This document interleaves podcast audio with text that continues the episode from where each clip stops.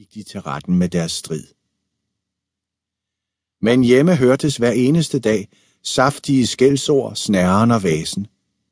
Også børnene trakterede, efter de voksnes eksempel, hinanden med skældsord, og hvis kvindfolkene traf sammen ved floden til tøjvask, var der mere snadren med tungerne end banken på tøjet.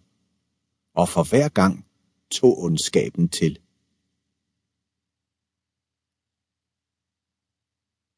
I begyndelsen havde man lavet sig nøje med bagvaskelser.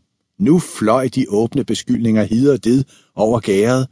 Lå et eller andet redskab ikke, hvor det skulle, straks hed det sig stjålet. Det huslige liv udartede mere og mere til et vedvarende buller. Evig gav Ivan Tjabakov og Gavrila Smirnov hinanden hug og genhug i landsbyrådet hos godsdommeren eller hos kredsdommeren, og alle domsmænd der i egnen var for længst lede ved det evige klammeri. Snart spillede Gavrila Ivan en ond streg, snart var det Ivan, der satte Gavrila i fadet, og hver gang var følgen bøde eller kold kasjot. Og jo mere fortræd de tilføjede hinanden, des mere ædende blev fjendskabet. De var som hunde, der bides. For hvert bid stiger begges raseri. Får en af dem et slag bag i, tror bæstet sig bit af den anden og sætter tandgabet i med dobbelt kraft. Og alt dette forbitrede og forhærdede deres hjerter mere og mere. Vent bare, det skal du få betalt. Sådan gik det år efter år. Men den gamle på ovnen førte bestandig samme tale og blev ikke træt af at mane til fred. Hvad er det, I bedriver, børn? Lad dog den kiver strid fare. Forsøm ikke jeres dagværk, for alt den ret have under dømme.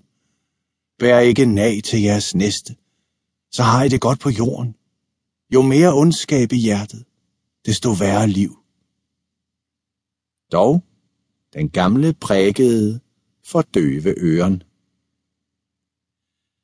Således gik sagen nu på syvende år og drejede sig endelig derom, at Ivans svigerdatter ved en bryllupsfest havde udskældt Gavrila for alle de tilstedeværende. Jeg beskyldt ham for at være grebet i bedrageri ved en hestehandel.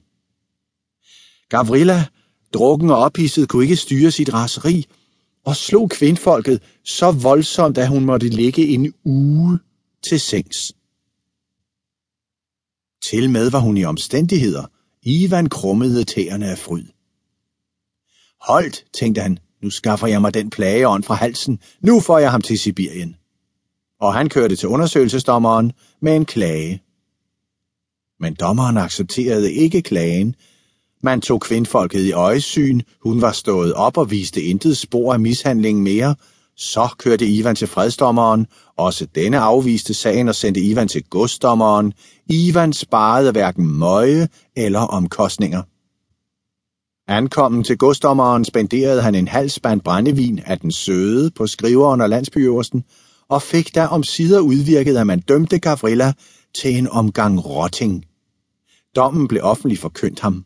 Skriveren læste, retten erkender, at bunden Gavrila Smirnov i kredsforvaltningens gård skal straffes på sin ryg med 20 rottingslag. Også Ivan hørte kendelsen og lurede på Gavrilas ansigtsudtryk. Hvordan virkede nu den på hans fjende? Gavrila lyttede til dommen, blev askegrå i huden, gjorde bræt omkring og gik ud i gangen. Ivan fulgte efter, og på vejen ud til hesten hørte han Gavrila knurre. Godt, min ryg får du flænget som ild ved den brænde, men vogt dig, at ikke noget andet vil brænde dig endnu værre. De ord stak Ivan i sjælen. Han vendte hurtigt om og gik tilbage til dommerne. I retfærdighedens mænd, han truer mig med en brandstiftelse. Forhør ham en gang til. Jeg har vidner på hans ord. Gavrilla kom af dig for skranken. Er det sandhed, at du har udtalt de ord? Ikke en stavelse har jeg udtalt. Lad mig bare pryle, hvis I har magt til det.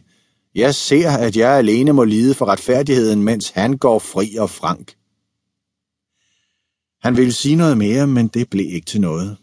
Hans kinder og læber sidrede, han vaklede som en drukken og støttede så panden mod væggen. Selv dommerne blev bange.